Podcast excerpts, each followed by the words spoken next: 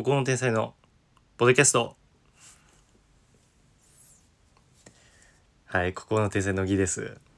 まあいつも聞いてくださってる方もこの時点で異変に気づいてると思うのですがまあ本来今日収録する予定はなくてまあリナッチが旅行に行ってるのかな多分5月3から7まで？あだからもうちょうどゴールデンウィークかな？の期間中になんか旅行に行くみたいな。でまあないはずだったんだけどまあなんか俺結構このラジオで相方が急なぼ暴血って言っちゃった。本田望結のあの 別の読み方するやつみたいになっちゃった。けどいやそのなんかラジオで相方が病欠だったりとかまあなんか海外ロケだとかでそう一人になる回が結構好きで個人的に。なんかその相方の一人で頑張らなきゃ感とかそうイレギュラー感とか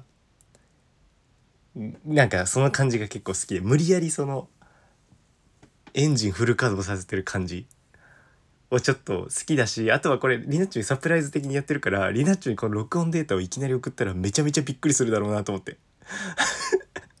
なんで録収録してないはずなのに録音データが送られてくるんだっていう。そういつも録音あの2人でスカイプで電話しながらえっとおのおのスのあの自分のスマホで録音してそれをリナッチが編集するから俺はその録音データをリナッチに送ってるんだけどいつも終わった後にそれが収録もしてないのに送られてくることにリナッチはめちゃめちゃ恐怖を感じると思うしそれを開いた瞬間に「ここの天才の」みたいに言ってるからすごいびっくりすると思う。であと不安なのがリナッチは多分旅行に行ってるから編集をしてくれるのかっていうね。ま、だから多分これひょっとしたら俺自分でするあの編集するんじゃないかなっていう思うんだけど。まあていうか、ま、そうしようかな。一応リナッチは送るけどねサプライズ的に。うん。いややっぱ一人喋りは緊張するね。これちょっとやろうかなって思い始めたのが2日前とか昨日とかなんだけどなんかやっぱりそもそもポッドキャスト2人でやろうってなったのもまあなんか2人の方が俺の良さが出るからだなと思ってたしからだしそう俺絶対芸人になるとしたらコンビ組みたいしね。ピンでやる自信ないからね。そうだからめちゃめちゃ一人でね喋る。多分良さはまず出ないんだよね。結構多分いつもより真面目寄りというかもう本当に淡々と出来事みたいな。そう途中のおふざけがだいぶ減るんで絶対。あれやっぱ突っ込んでくれるからボケるみたいなとこあるからね。一人でボケる人なんていないんだからこの世界に。うん。でなんかそのラジオで相方が休んだ時の芸人あるあるとして、まあ、ゲスト呼ぶとか、まあ、あと霜降りで言うとせいやがせいやは2回ぐらいやってたんじゃないかな。最近も確か4月28とかの回も粗品が確かいなくてでその時は毎回なんかハガキをあのゲストは呼ばないんだけどハガキを送ってもらってまあせいやなんかモノマネが得意だから「誰々さんこんにちこんばんはか」みたいな形でその何々さんにその有名人の名前入れてせいやがそのモノマネをするみたいな超ハイカロリーなやつやってるんだけど。まあだから俺はそれをなしで今日は本当にもうストロングスタイルのフリートークのみで。まあでも2時間はさすがに無理だから1時間ぐらいいけたらいいなって思うんだけどこんだけ喋ってんの4分ね。4分満たないよ。もうその時間見るのが怖いからちょっと一回スマホの電源落とそうか。録音は多分続くから。はい。でえてか本当一人でやって録音されてなかったら本当に意味がないからね。二人でやってて録音されてないよ。まだなんか楽しかったみたいなのがまあギリあるからいいけど。本当に気持ち悪いから。一人で部屋でずっと喋って録音されてないって。うん。でどうしようかなまずは、まあ、今週考えてた自己紹介もちょっとできないからね。もうそれ以上に言うことがあるから。うん。でまあじゃあ霜降りの話をしてたから霜降りの話をしようかな。なんかね霜降りのあまあこれリナッチョに聞きたいところだからリナッチョがこれをもしリスナーとしてね今回リナッチョリスナーとして聞いてもらってそれで答えてほしいんだけどなんかね霜降りのラジオ聞いてたらなんかわけのわからない回があってなんかひたすらせいやがはがき読んでまあまたそれもあの一人の時と同じ感じでハガキをひたすら読んでもうなんかそれにめちゃめちゃな何て言うんだろうな。もうめちゃめちゃなノリで答えるみたいな全部乗っかってみたいな回があってその霜降り知ってる人ならわかると思うけどクレイジーマンとかやったりとかなんかいまいちコーナーもよく分かってないんだけど何なんだろうあれは。なんか本当にカオス回があってそれは何でそうなったのかが知りたいめちゃめちゃ。もう最初からカオス回だから。それちょっと聞きたかったんだよなリナッチョに。うん、でそうそう霜降りなんかハマりそうみたいに言ってたけどもうがっつりハマってるね結構。もう普通に通常回もフルで聞いたりしちゃってるわ。あのなんとかまとめも聞くし。なんかラジオの動画ってもうタイトルで面白いか面白くないか分かるよね。なんかね今日も思わず押しちゃったサムネはえっと歩くのは遅いが自転車は速いせいやみたいな動画ね。もうこういうタイトルのだけなんか押しちゃう。もう絶対面白いじゃんと思って。まああの前回言った食事虚言まとめとかもね。絶対面白いじゃんと思って。そのタイトルからして。なんか意味わかんなければわかんないほど面白いみたいなとこはあるよね。そうだからなんかまだ通常回はさ大抵なんていうのも日付がタイトルみたいな感じだからそこでちょっと惹かれる部分は少ないけどでも最近のやつとかは聞いちゃったな結構。うんすっかり霜降りリスナーですね。霜降りのリスナーってなんか名称あんのかな？ちょっとわかんないよ。うんこういう時にリナッチョがいたら多分ボケてんだろうな。けどまあボケないよね一人だし、うん、それが気になるっていうのと今ちょっと時間見ちゃおうかな。うん7分怖っ。でまあでも7分か。60分って考えて10分の1は経ったのか。へえ。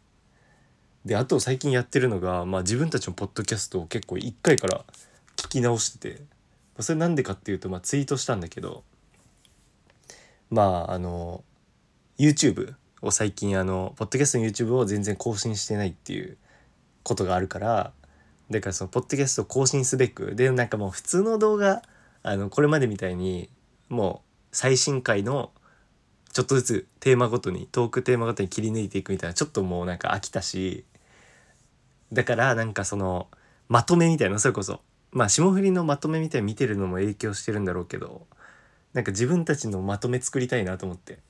でまあ今そのまとめ案としてあるのは俺の「ココチューブ」っていう ココ引きの YouTube「ココチューブ」っていうメモに書いてあるのはまず一つ目「えそれがそれ俺がやんの?」まとめねこれはなんか一番最初覚えてるのは確か初出会はあの多分ほんと第1回とかかなでえー、っとリナッチョにまあ編集どっちがやるみたいな話になったんだっけな。でそれでどっちやろうかみたいな。で えそれ俺がやんの？みたいななったんじゃなかったかな。その嫌な感じ。で人にやらせる人。嫌な感じの質問をして。っていうのをやった。高圧的な上司みたいな。でそそれのまとめとかあとはま就活まとめ。やっぱ初期結構もう就活の話を毎日回ぐらいしてて。それとかもまとめたら面白いなと思うんだけどやっぱ聞いてたらちょっと病んじゃうね。病んじゃうし恥ずかしい。なんか今聞くとなんか別にそっから俺就活について何か学んだわけでもないけどいやなんか就活なめすぎだろうと思うね。今聞くと。いや知らなすぎる。しあとなんか平気で間違ったこと言ってるんだよね。なんか多分その時本当にメンタルが参ってるから。なんかなんか俺逆に面接ってこうした方がいいと思ってみたいなやつがもう全然狂っちゃってんのもう。壊れちまってんの羅針盤が。それはすごい思ったな聞いてて。それは受からんわと思って。そこだよ君の悪いところはと思った。うん。であとはポドキャストの歴史まとめとかも面白いなと思って。までこれ具体的には1回目で例えばタイトル決めしててあのこのポッドキャストのタイトル。もう危なかったからね。かなり「秘密の物質」って書いて「シークレットクラブルーム」と読むタイトルになりかけてたからね。危ないよ。いやなんかこれはまあノリでなんか俺が物質感とかそのよくラジオで言われる痛い表現とかあとリスナー同士って秘密を共有してるようなみたいな。から秘密の物質ってなってでシークレットクラブルームみたいな英訳したのになりそうでそのまあ名残があの Gmail アカウントなんだけどでそれに本当に1回目なんかもうそれでいくかぐらいになってて。けどまあなんかよくよく話して1回目でもうなったんだっけなこのタイトルに。あなったのか。なんか最初の話し合いはその秘密の物質で終わりかけたけどなんかその後もう一回後半で出てきた時にやそれ多分俺がしっくり言ってなくて。リナッチョ結構乗り気で多分それ。しっくり言ってなかったからなんか別にしようよって言ってでなんか結構ねリナッチョがじゃあななんだっけなどういう流れかな？なんかお互いを形容した感じにしようよみたいな。でリナッチョなんかだ出してよみたいな言ったら俺割とスラッとここの天才と引きこもりニートじゃない？俺らってみたいな。これね出た瞬間のバチッと感すごいよ。伏線回収感 全然伏線回収では何でもないんだけど。1回目だからね。このなんかねバチッと感を聞いてほしいね是非おおっていう。これが後のここ引きかっていう。ここ引き前夜を是非聞いてほしいっていうのと。で第3回とかにもまた結構大事ないろいろ決まっててオープニングが決まるのねここで。オープニング曲。偽名をやってて。これまでオープニング曲ないのよ。1回2回3回。はオープニング曲なくてずっともういきなり なんかあのリナッチョさなんなんとかって言ってたけどあれってどうだったの？みたいなとこから始まってんの。なんか普通の電話みたいな。そうそれもそのせいでその1回から連続で聞いてるとどこで2回に切り替わったかは分かんないっていうねそのオープニングがないから。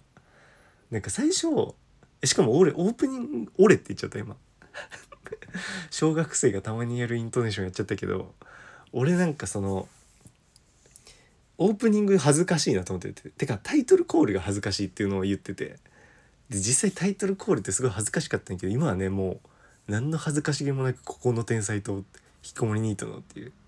いやなんかこのここの天才と引きこもりニートもだいぶ恥ずいじゃない？言ってること。それももう慣れちゃったんだよね結構。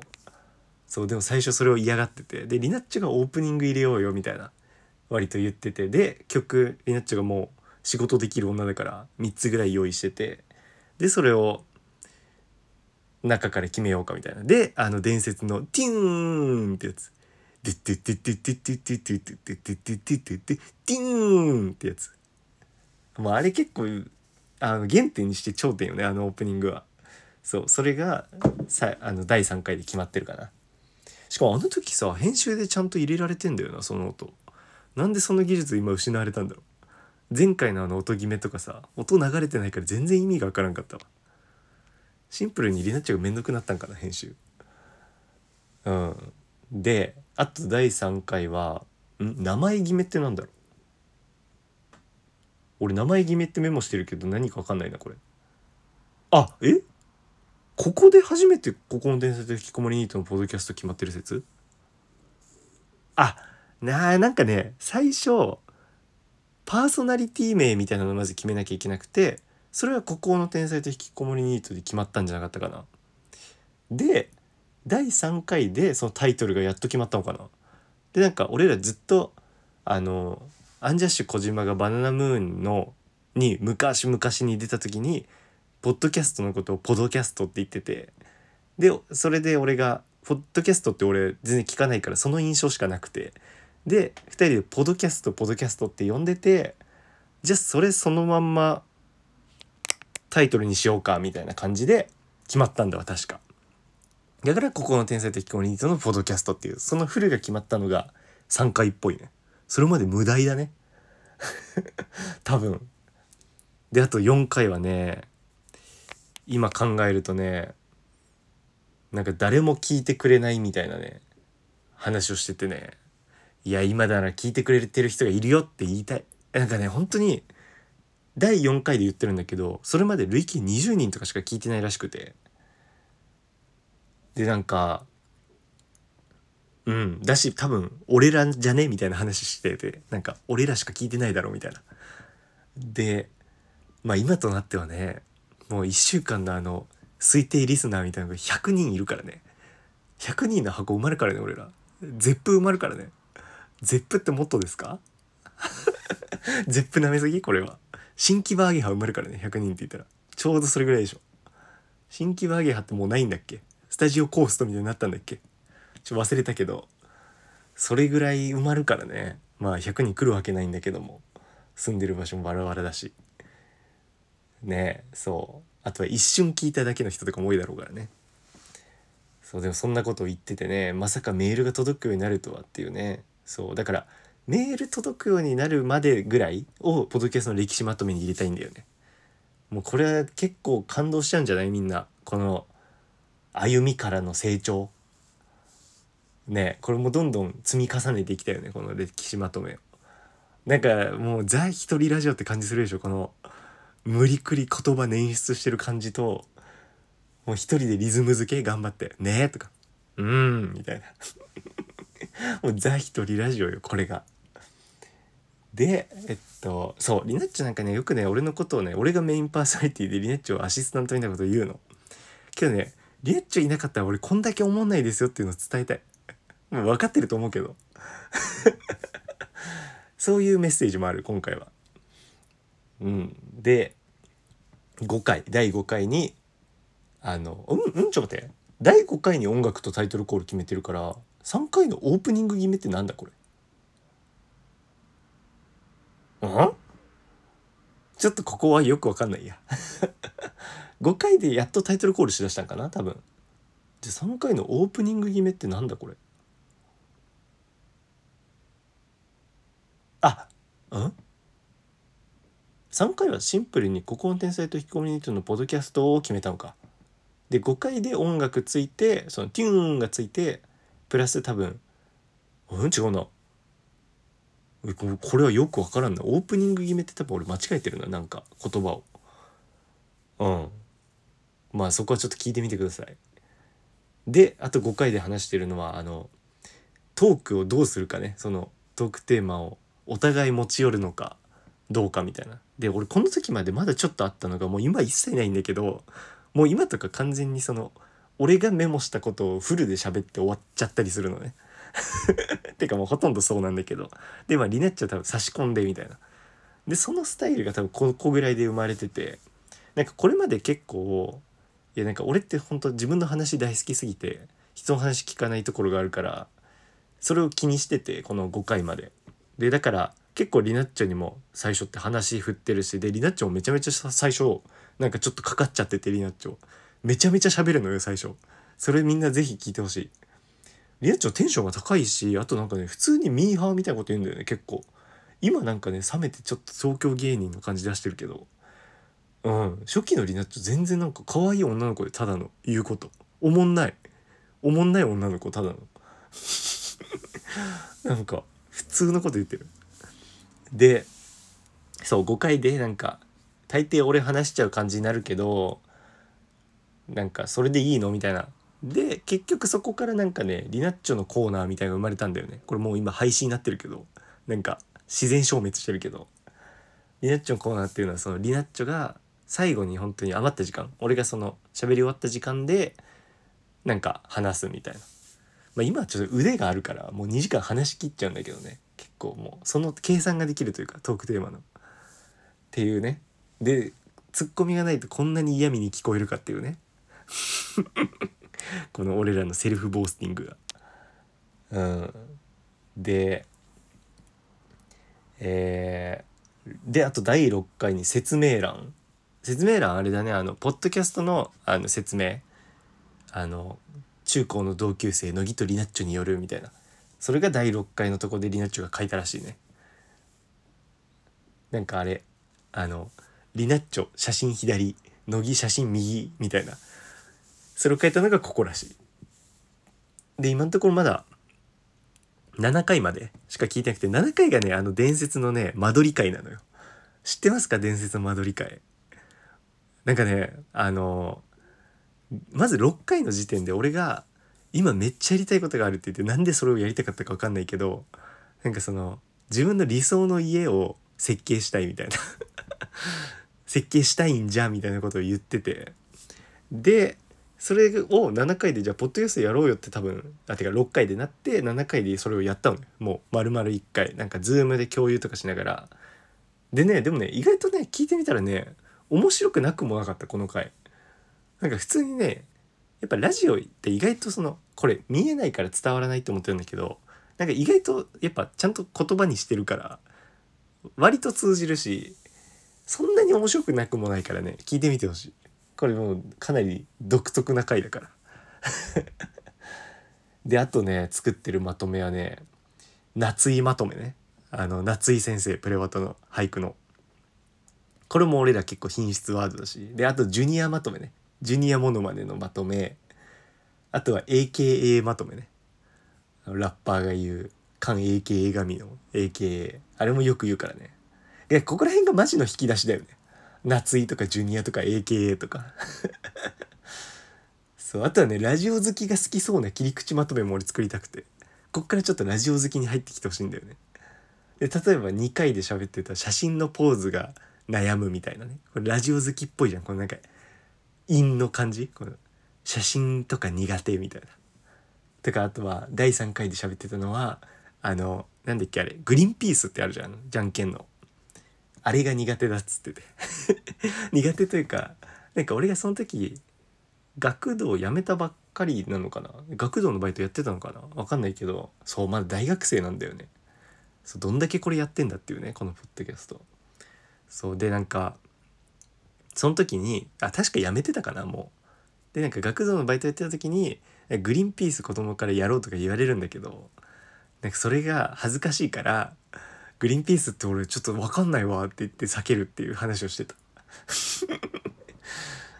であとはあまあ4回とかであとはなんか彼女がいるだけでマウント取るやつっているよねみたいな。そういう話をしてたね。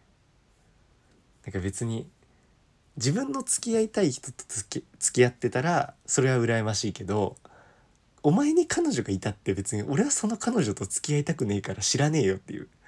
この気持ちは今でも変わらないけどでもそういうやついるよねっていうその彼女がいるだけでマウント取るやつ。うんなどなど。まあいろいろ。乃木の恋愛変遷とかも作りたいし。まああとね初期結構ねなんかリアルトーンの喧嘩多いんだよね。結構。なんかね初期でやったのは歌舞伎あ違うわ。えっと歌舞伎焼きじゃなくて子供のに俺がなんかねこれももうふざけて言っただけだと思うんだけどてかまあ半分ノリみたいな感じで言ったんだけどなんか子供が将来できた時にあの子供に賃金制度をあの導入したいって言ってそのやっぱお手伝いとかした分だけお金を渡すとかなんかなんか頑張った分お金をお小遣いをあげるみたいな。そしたらリナッチがなんかそういガチ反論してきてまあ大抵その俺らがシリアスモードになる時ってこうなんだよ。なんか俺はただ脱毛の話をしてるだけなのにリナッチがなんかマジでなんか脱毛反対派として動いてきたりとか。そういうリナッチって何ていうの？手がないからさ。手で動く人じゃないから。もう全部そのフルだから常に。全力。森脇健児みたいな人だからリナッチは。だからリナッチョがマジレスしてきてで俺もそれに対してちょっとマジレスみたいになっちゃって喧嘩になるっていう。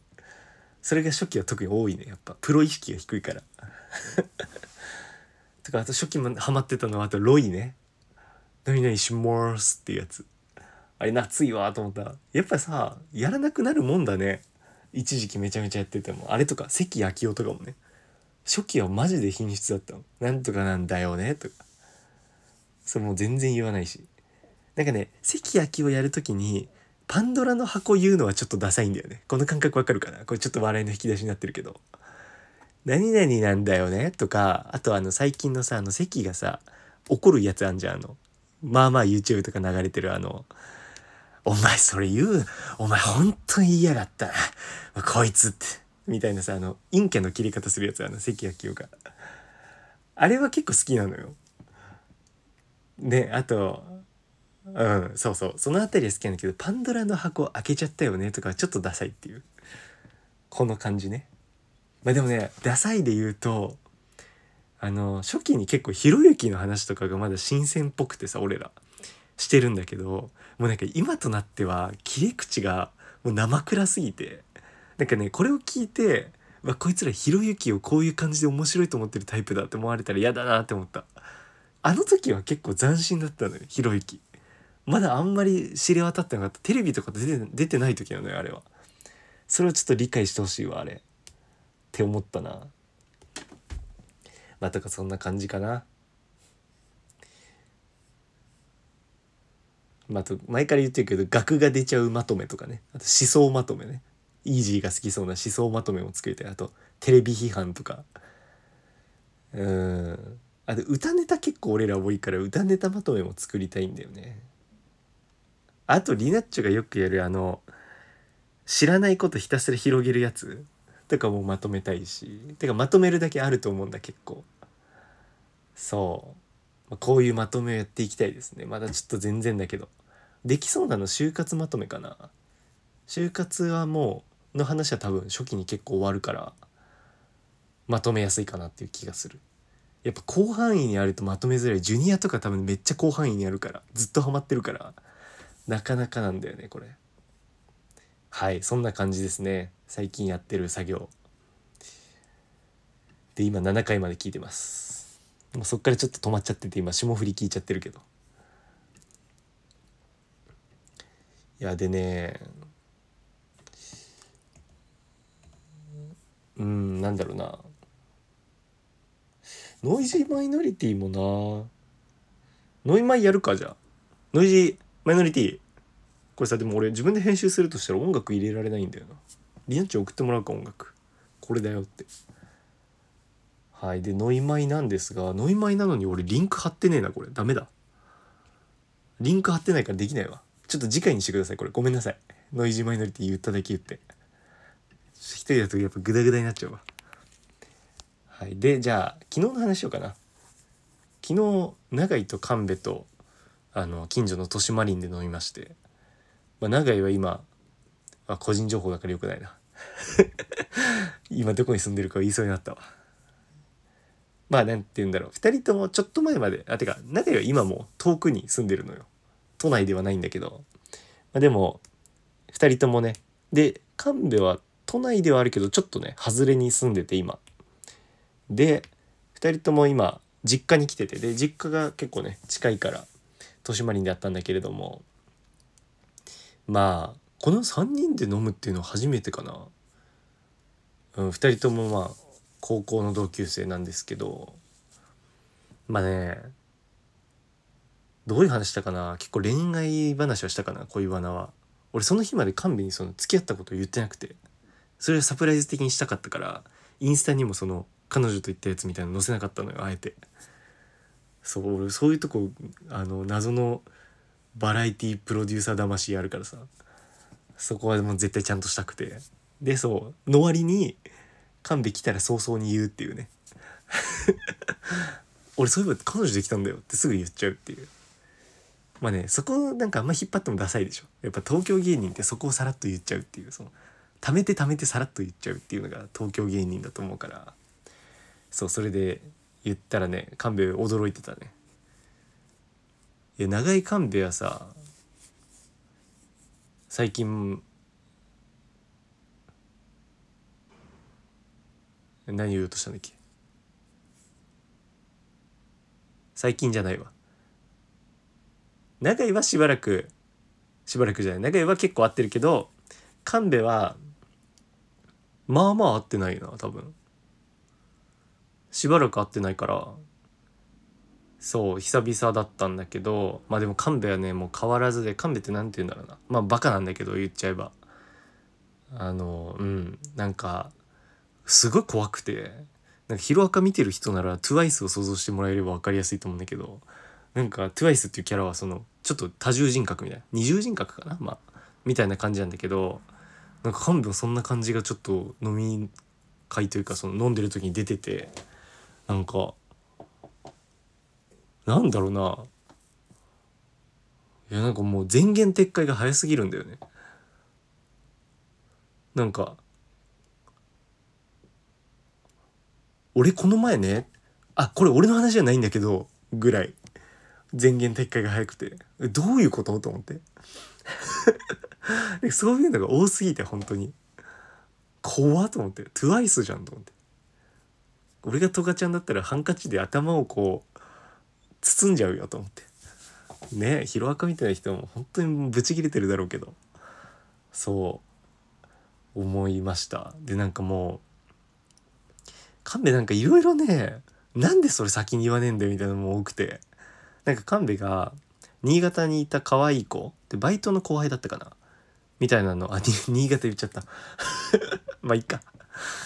なんかそうバイト先にいた可愛い子をなんか紹介して紹介じゃないよな。あの画像を見せてくれるみたいな。なんかこの子めちゃめちゃ可愛いんだよみたいな。で最初の画像を見た感じあの上白石姉トグロ兄みたいな言い方するけど上白石姉に似てたのモカですか？に似た感じに見えたのよ。で俺そんな感じで言ったの。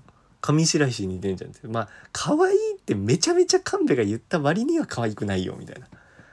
でまあなんか別の写真もじゃあ見せるって言ったんだけど別の写真がちょっと見たらもっとちょっと何て言うんだろうな。可愛くなくて。なんか思ってたより。1枚目でも想像した可愛いよりは可愛くなくて。神戸ってもともとその美的センス終わってるというかまあ終わってるは良くないな。結構好み独特なのよ。顔面の好みが。そうだからそうそもそも期待しなかったのもあって。でそう可愛いって言った写真が微妙でいやいやこれなら全然可愛くないよって言っちゃったの俺。でそれをでも後々聞くと神戸その人のことを好きだった期間があったらしくて。で告白もしてたのかな。それ先に言えよっていう。それなんで可愛い子がいるで入るんだよと思って。そしたらその好きだったこと知ってたら俺そこまで強くは言わないよと思って。俺結構言っちゃって。まあ田舎ではこれが可愛いとされるのかなみたいな。そういうことまで言っちゃったから。それ早めに言ってよと思った。ちょっと。とかね。まあでも7時から行って12時ぐらいまでいたからもう5時間ぐらいいたわ。うん5時間ぐらい喋った。お話が好きなんだよね。まあみんななんかなんていうの男男してないってちょっとねそれ途中でも言ったけど。ちょっと女性らしさがあるというか。そう。だからお話が大好きなんだよね。そうでもそのそれこそ付き合ったらどうかみたいな話もしたね。その重いタイプかどうかみたいな。でそこでなんだけど俺多分重いんだよね。それちょっと付き合って初めて気づいたんだけど。俺ねこれまでなんか重い人みたいな話を聞く聞いたらなんかその感覚ない俺はないなーってちょっとまっちゃんみたいに思ってたのよ。ワイドナショーのまっちゃんみたいな感じで思ってたの。けどなんかねよくよく考えるとじゃないな。付き合ってみるとねもうすごい自分って結構なんていうの愛情大きいなっていう。ビッグラブだなって思ってて。そうなんかねいやこれちょっとみんなにも聞いてほしいことなんだけどあの付き合ってまだ1週間2週間じゃない？なんです。なんだけどなんか早速めちゃめちゃ冷たいんですよ。これもう不穏だろ？でねなんか冷たいってどう感じたかっていうとまずね4月30日に遊んだの。それはなんかあのエアビーを借りて一緒にその映画を見たんだけどでなんかねその日の前日かあの前々日ぐらいになんかあの LINE で30日行く前にちょっと早めに着いてあのお菓子とか買おうかみたいな。って言ったらなんかそれまで結構なんだろうな向こうから LINE することとかもあったりなんかなんならなんか付き合いたて特有のだと思うけどなんか「ねえねえ」みたいなスタンプだけ向こうが送ってきたりとかめっちゃ好き感が伝わったのよ。けどなんかそれを俺が言った時の返しがなんか「そうだね」みたいなそれだけみたいな。そうしようかそうしようだけ来て。で俺返信その後したのね。うんそうしようそうしようみたいな。したらそれにあのリアクションだけついて。俺リナッチョとナオンだけだよ。リアクションで返すの。返されるの。リアクションほんと嫌じゃない？リアクション押すならなんか言葉を押そうって思う。終わらしたいってことかなリアクションって。そういうことだよねでも。言葉だと俺多分返しちゃうのかな。重い男だから。それが嫌なのかな。そうそうこういう風に考えちゃうのよ。だからそれも重いなと思って俺。これを結構ねそうそれが発端でで実際30日会ってからもなんかねその日テンションがまず会った時から低いなって感じたの。でそのエアビー入ってからもテンション低いのずっと。で俺なんかしたかなとかなんか逆にあったのかなとか思ってでなんかちょっとテンション低くないみたいに言ったんだけどなんか「んそんなことないよ」みたいな。一番やばいやつ。一番やばい返答されて。ええー、と思って。えでも、ね、女の子ってやっぱそういう日があるって言うじゃない。とかね。そういうのとかもいろいろ考えてもう脳内が。脳内がテリティティティリティティリティティトゥトゥンツトゥンツトゥントゥンテリティティティティティティティ状態で脳内がほんといろいろ考えたマジでだからヒロアカの映画とかも全然入ってこなかったよそうヒロアカの映画見たんだけどであとねそのねその映画見てる時の俺の結論としては映画をすごいじっくり見る人なんだろうなって思ってたの。なんかね俺は結構あのテラスハウスの U じゃないけど VTR VTR じゃないよ。映画とかね見ながら結構喋りたいのよ。突っ込みながら見た人なの俺。なんだけどなんかナオンはそうじゃないっていうのを確かに最初言っててなんか結構集中して見ちゃうかもみたいな。あだからそういう人っているんだと思って世の中に。だから多分俺が俺最初の方は結構言ってたの。なんかなんだろうな。いやもうほんと別に内容に即したことなんだけどいやなんか「うわオールマイト若い」みたいな「こいつこんな目青かった?」とか「映画版の感じするよねこれ」とか言ってるんだけどなんか返答がないのそれに対する。ちょっと「ああそうだね」とか。なんなら無視ぐらい。で画面めっちゃ見入ってて俺あナオの方向いてんのよ。目が全く合わないわけもうエアビー中。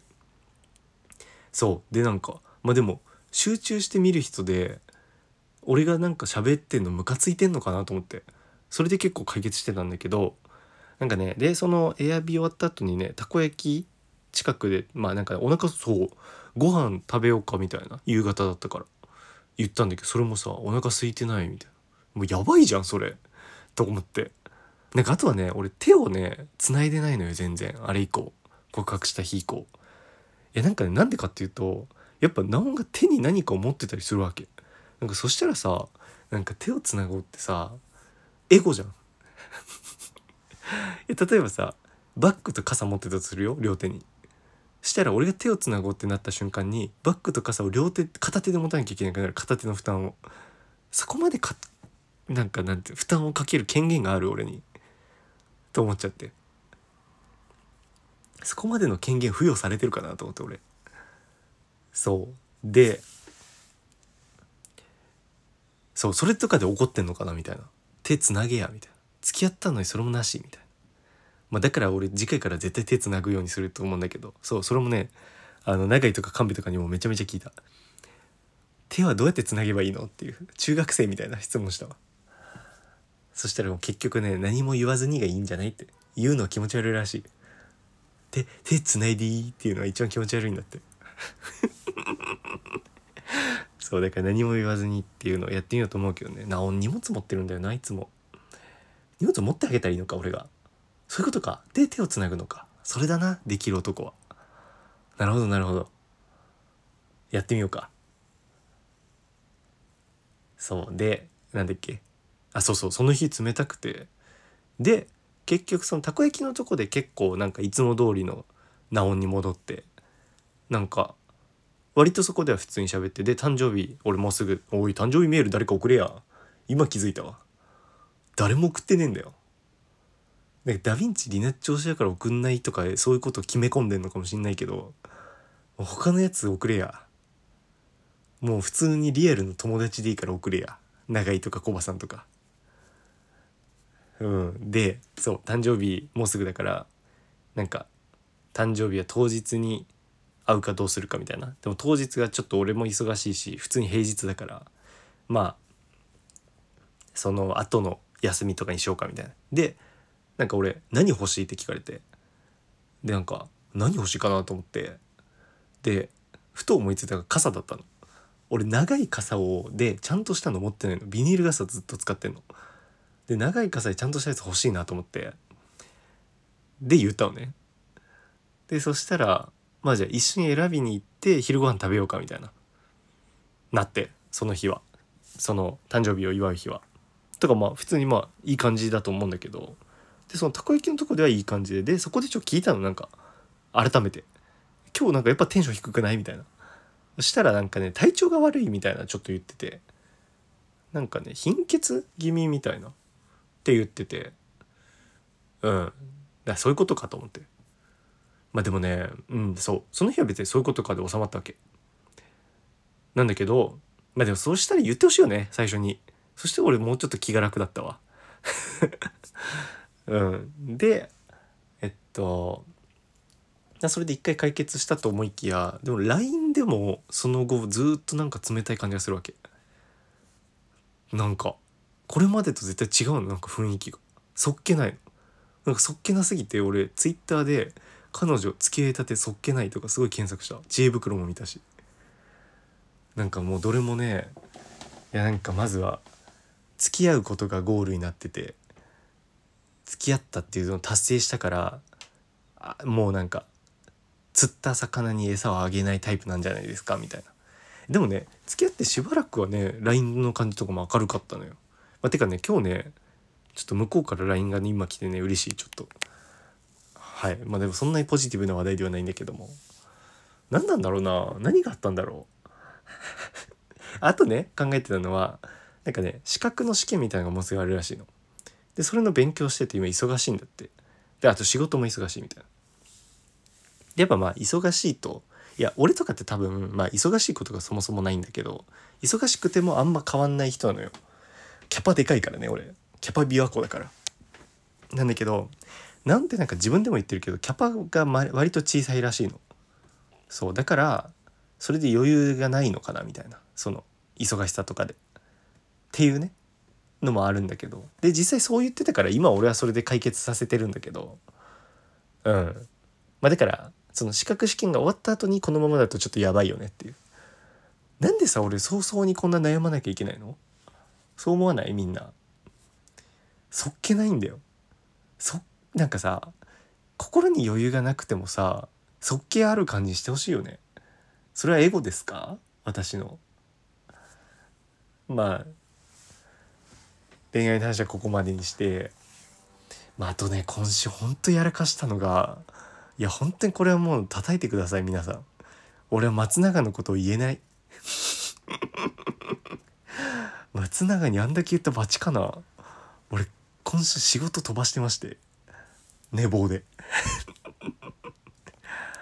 あのいやね俺基本仕事は4時からとかなのよ。やっぱその家庭教師やってるのでその生徒がやっぱり学校が終わった後からなんだけどまあ、ゴールデンウィーク中ってさあの休みだから普通に朝から入ったりするのね。でその日8時とかだった。8時半だね。なんだけどで俺目覚まし、まあ、6時にかけてたかな。7時に出なきゃで。で一回ねその日5時に起きたんだよね。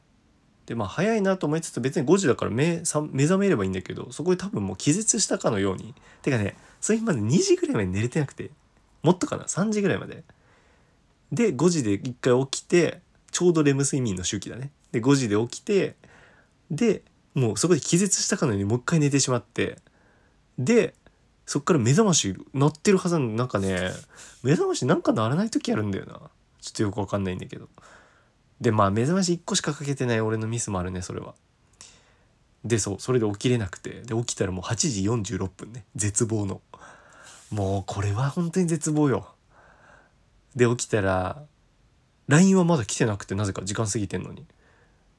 でなんかねお母さんもね寝てたりすんのよその時間だと朝早い時はその家。まあ、だから寝てたのかもしんないんだけどで俺が8時46分起きてで LINE 開いてもう文面考えるよね。もうとにかくまずはもう大変申し訳ございません。寝坊してしまいました。もうねあの例えばよ7時に7時半に起きたとかだとするじゃんそしたら俺9時に着くんだけどまあ9時前ぐらいに着くんだけどその時はさちょっと体調崩しちゃって駅でそれで30分遅れますっていうのができるじゃん。俺それよく使うんだけど。でももう授業時間を過ぎてるわ言い訳聞かんやいやでもねこれ後で考えると貧血で駅で倒れちゃってちょっと休んでましたとかね。これ使えたなと思って。でその発想はなくてねもう朝とっさで。もう普通に素直に言うしかないと思って寝坊しましたって言って。でもさすがにもう行って着いたらもう授業終わる時間とかになっちゃうからもうで予定入ってるみたいなことはもうあらかじめ言われてたからもう今日は本当にごめんなさいなしにしてくださいって言ってでまあねまだマシなのはでそれテスト前なのしかも。なんだけどテスト前もあらかじめ多めに入れてたのよ、まあ、だから予備日みたいにしてた日の方にじゃあ入れましょうってことでなんとかなったけどまあね予定開けていただいてるからね。やらかしたよ。やらかすトロの城だよ。本当に本当に青ざめるよね。あの8時半からなのに8時46だった時。意味が分かんないんだよね。なんかもう処理追いつかないというかね。嘘だよねって思うっていうか。あれを味わったことはあるのかな人生でみんな一回は。あれは嫌だね本当に。嫌だねって思うけどまたやるからね人間って。嫌になるよね。いやだからもうとにかく不眠を改善させたいんだよね。でもそこでさすがに反省したからこれまではもう眠くなるまで寝ねえチャレンジみたいなのしてたの。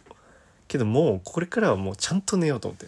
ブルーライトも夜ちゃんと浴びないで。っていうのはちょっとやろうかなと思ってて。で数日まあ数日前というか2日前ぐらいからちょっと早めに寝れてるからまあ1時とかぐらいには寝れてるからまあまあまあ良くなってきたかなと思うんだけどあとは、まあ、朝早いのももうないからまあいいんだけどいやちょっともう最近のあの何ていうの不節制というかがたたったねこれは。やらかした。であとねこれも悲しいのがこれまた恋愛話になっちゃいますけどナオンがねちゃんとしてる人間なのよめちゃめちゃ。だからねこんな話すると多分軽蔑すると思う。だから言えなくてこういう時。ここういう時ってやっぱさなんかざ俺真面目人間だからさ松永と違って。ちゃんと罪悪感感じるのよ。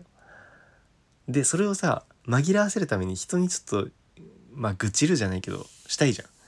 でも結局コバさんといつもバスケ見るからさそれで電話しててそこで言ったんだけどまあ、でコバさんはさ何ていうの？その友達でも厳しく言うみたいなさそういう友達じゃなくて普通にさ「いやお前マジやばいな」とか言ってくれるからいいんだけど。いやなんかさ俺ほんと友達ってそれでいいんだよね。なんかさ友達だからあえて言わせて厳しくみたいな友達いらないんだよね。なんかいや本当に最低限の人としてのそういうところ守ってないと本当に信頼失うよとかいらないんだよね。そういうの。で俺がもうただでさえ自責する人だからもうそこはね笑いにしてほしいというかなのよ。松永のような人間はみんなで責めなきゃいけないと思う。俺のような人間は笑いにしてほしい本当に。じゃないともう病んじゃうから。そうでコバさんはそれをしてくれてねまあなんとかなりましたけど今こんだけ喋れるぐらいになりましたけどはい。まあ、であとはねまあこれ今日の話だけどあの前、まあ、ダ・ヴィンチが初めてメールくれた時だっけな？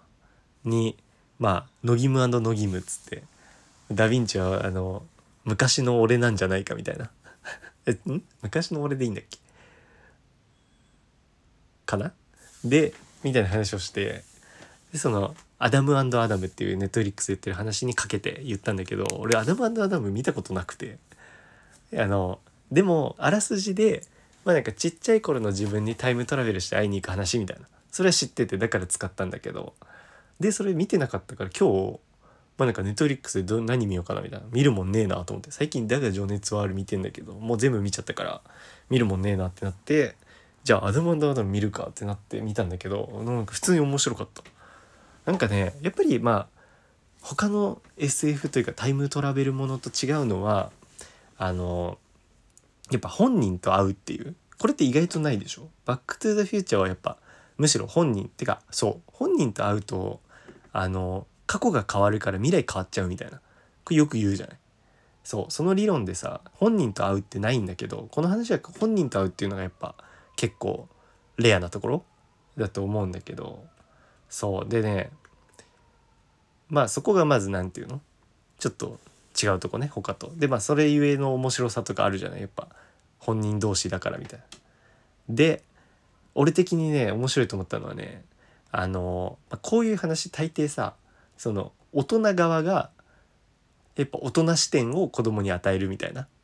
そう今のうちまあそれはあるのよ。例えばなんかお母さんもっと大切にしろとか。うーん。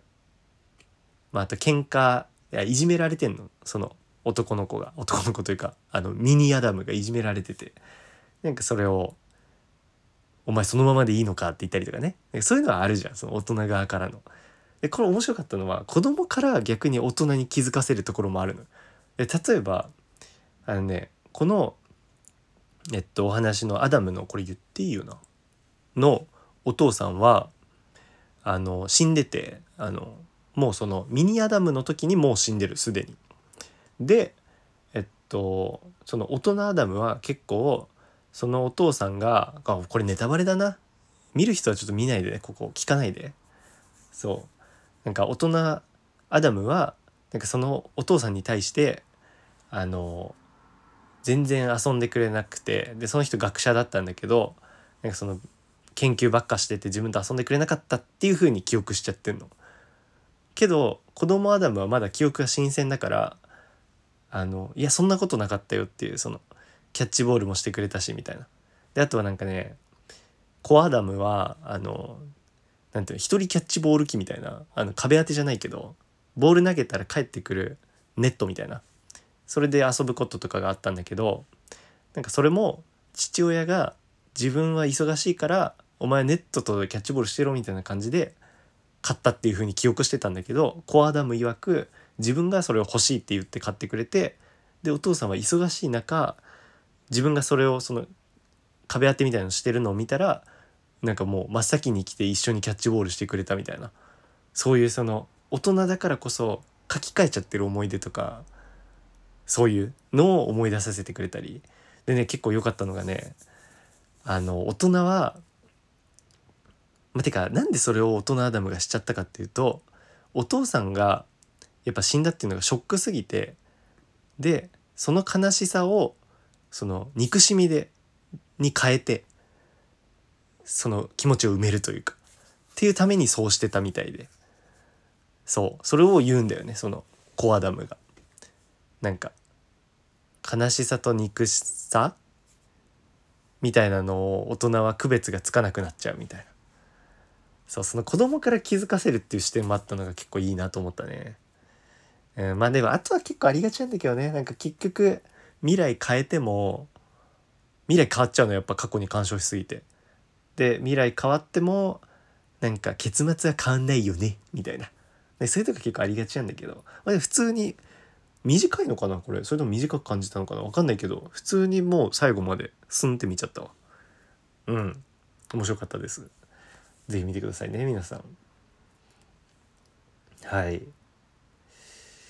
今週はこんなもんかな？何分でしょうか？時間。53分やるね。自分やるね。1時間喋ったかいいね。まあこれをね踏まえてまず次回はリナッチュにまずこれの感想文を提出してもらおうかな。最初に。